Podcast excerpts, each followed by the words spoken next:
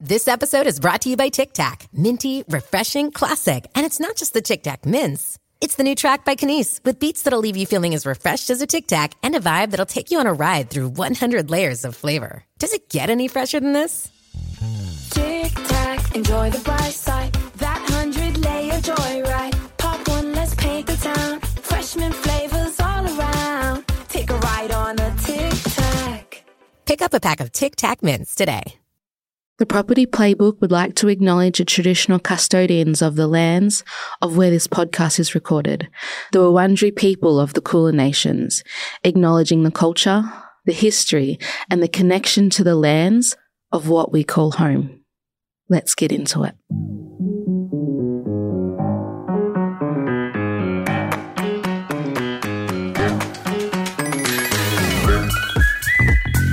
Hello and welcome to the Property Playbook, the podcast where we take you from A to V of all things property. My name is Jessica Ricci, and one day soon, I'm putting it out there, I'm going to own a home.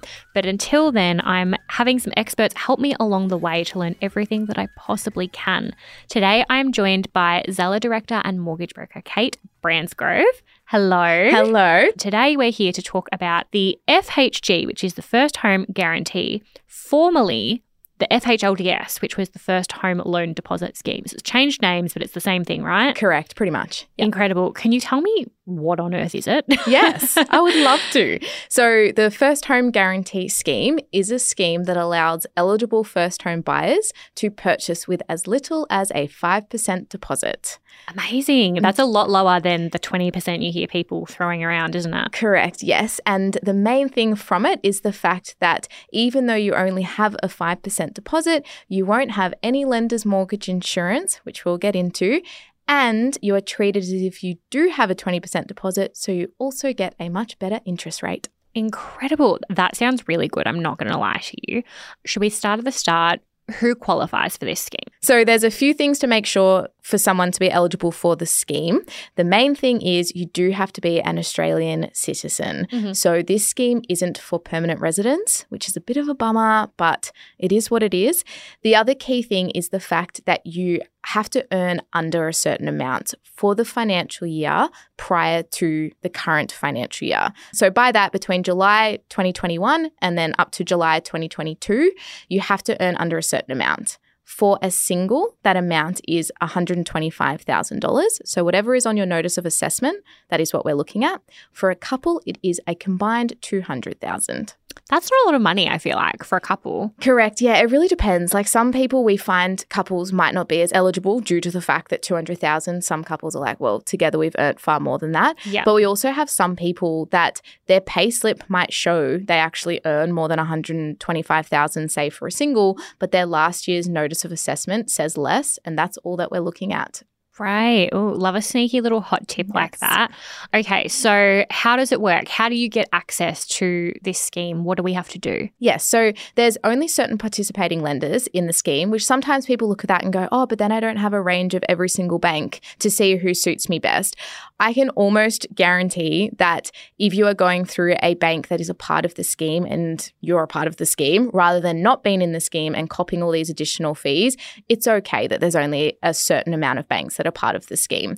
So from that, reach out to your mortgage broker, tell them about your situation. You're a first home buyer, they check if you're eligible. And then off the back of that, they will then do the research for you to go, okay, these are the banks that are participating lenders, and this is the bank out of these participating lenders that is the most suitable for your situation.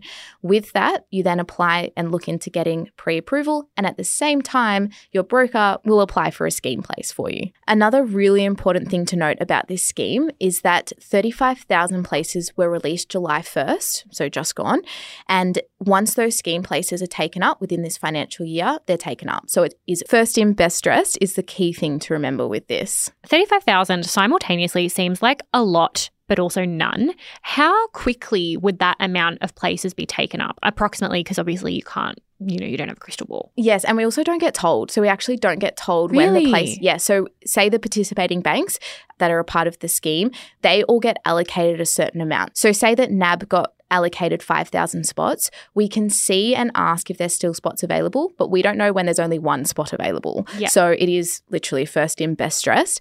So, usually, with how quickly they go, they were releasing the 1st of July. And I would say, from what we've seen just with a pattern, they were going within, say, six to eight weeks, depending on the lenders. You've got some smaller lenders that people might not have really heard of, that those places tend to last for a little bit longer. But the main banks, they go quite quickly based on past history. Do you have to go through a broker to access this, or is this something anybody can access? Yes, anyone can access it. So you can go to straight to the bank if you Mhm. wanted to. We all know that I'm biased because I'm a mortgage broker. And Mhm. so go to a mortgage broker over a bank. um, but yes, you can look up online. It's called NHFIC. I pronounce it NIFIC. I hope that's right. And there is a list of participating lenders on there, Mhm. which is then where you can go from there to, if you wanted to, to do your own research to see who's most suitable. Or, like I said, you could go to your broker and they'll do that on your behalf. Mhm. It's kind of nice to have someone do all the legwork for you. Yes. Not going to lie to you. Like me doing it for you. Is that why you said right. it? Yeah. Amazing. So you save on LMI. Should we touch on what that means for somebody? Yes. So, lender's mortgage insurance, also we often refer to it as LMI, is basically a fee that the bank charge you if you normally have less than a 20% deposit. There might be some areas where you're eligible if it's under 20%, but the general rule is if you don't have a 20% deposit, you will cop this fee, which is most of the time added to your loan. And I think a lot of the time people don't realize how substantial this fee can actually be that gets Yep. added. So, just to put that into perspective, if somebody was not in the scheme and they were wanting to purchase for $600,000, the minimum deposit you would have to have is $52,000. Reason being is we have to allow for this lender's mortgage insurance fee as well. Mhm. The lender's mortgage insurance fee, assuming you've contributed that minimum deposit, would then be about fifteen to twenty thousand dollars, depending on which bank you're going through. That's a lot of money. Exactly. So it adds up, right? So Yeah. that gets added to your loan, say, but also, like I said at the start, you will have a much higher interest rate because the bank is essentially classifying you as higher risk. Mhm. So you've copped the extra LMI, you've had to contribute a larger deposit, which hasn't necessarily benefited you, and you've also copped a higher interest rate, which we like to look at the long term here, and that could cost you a lot of extra money on interest. Mhm. Okay, yep. So saves you an LMI. What other kind of benefits are there to using this scheme? So, one of the other key benefits is the fact that you can get into the market a lot sooner. So, if you wanted to, to flip that perspective, if you weren't in the scheme buying for 600,000, if you were in the scheme buying for 600,000, you've got your 5% genuine savings. So, money you've saved up over time, longer than three months that it's sat in your account, then you could contribute 5% deposit, so $30,000 instead of your 52,000 and then just your purchasing costs on top. Keeping in mind both options, you need your purchasing costs, but you can see the difference. It can take somebody a lot less time to save up 30,000 than the additional 52,000. You've gotten in the market sooner and saved on all the rest. And I mean, we all really want to be getting in the market quicker, ultimately, if possible, don't we? Or if you're desperate like me, at least that's definitely the case. Let's go to a quick break. And when we come back, I want to know all the things that you think we have to know about this scheme. Don't go anywhere. Welcome back. Today I am joined by Zella Director and Mortgage Broker Cait Bransgrove, and we're talking all about the First Home Guarantee Scheme. Cait, it seems like there are a lot of little nitty gritty details that we need to know. Can you run me through them all? Yes, definitely. So, some other key pointers that we always tell clients to make sure that they're aware of is the fact that this scheme doesn't just apply to buying an established home. So, you can actually be eligible for this scheme if you are building, so a house and land package. Really important you have those two things at once, though, and also off the plan purchases as well. So, it can't be for just vacant land, but you've got established homes, you've got house and land packages, and you have got off the plan purchases too. Mm-hmm. If you were looking at buying land and house, is what we like to call it on this podcast, because a lot of the time that's the way that it goes. If you are looking at purchasing land and putting a property on it, is the way around that kind of caveat, if you will, that you can't buy land? Could you do them at the same time?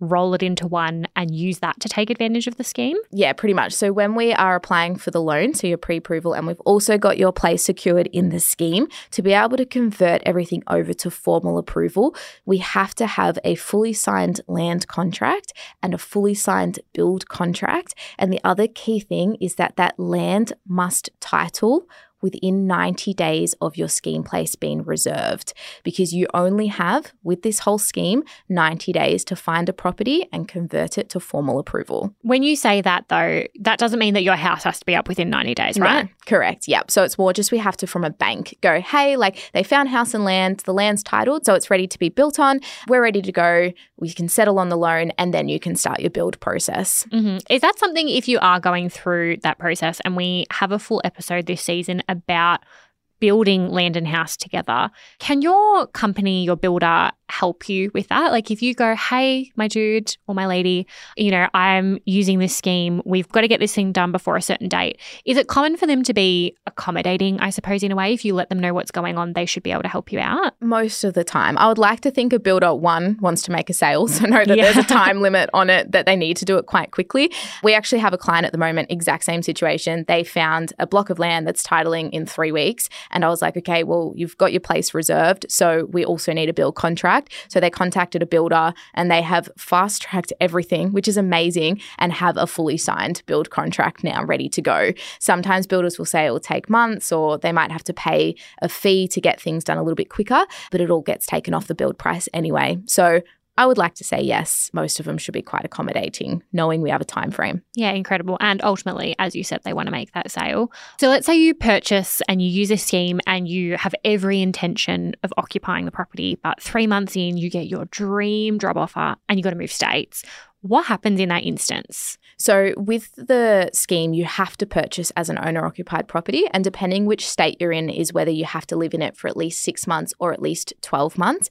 If you then were to change the purpose of your loan over to an investment property, you don't have to pay anything back. So, we had a client once that was told with their lender to change it over to an investment property. They had to pay a large sum off their loan to get the loan to 80% versus what the value was, which actually isn't the case. They didn't need to do that. So, they put all of this extra money towards their loan that they actually would have liked to have kept towards other things. So, it isn't the end of the world if you then convert it to an investment. It's more so you just need to make sure of the time frame, whether it's six months or 12 months, depending on what state you're in. And if you do have to do it in less than that six or 12 months, what is the repercussion for you? That's more a repercussion from the fact of you might have to pay back stamp duty Yeah. or you might so it's not necessarily through the scheme it'll be case by case and there's been some where they've been granted an exemption where they don't have to pay anything back but you might get repercussions in other ways because you've bought an owner occupied property but it's actually an investment now Yeah, and there's, you know, again, state to state, but different tax benefits and things as well that are associated with that, right? yeah correct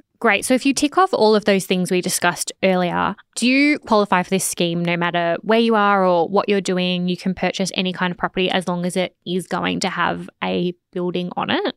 Not necessarily. So let's say that you could hypothetically borrow a million dollars, right? And you were going to buy a house for 1.2, wouldn't that be nice? Mm. You were going to buy a house for 1.2 million dollars.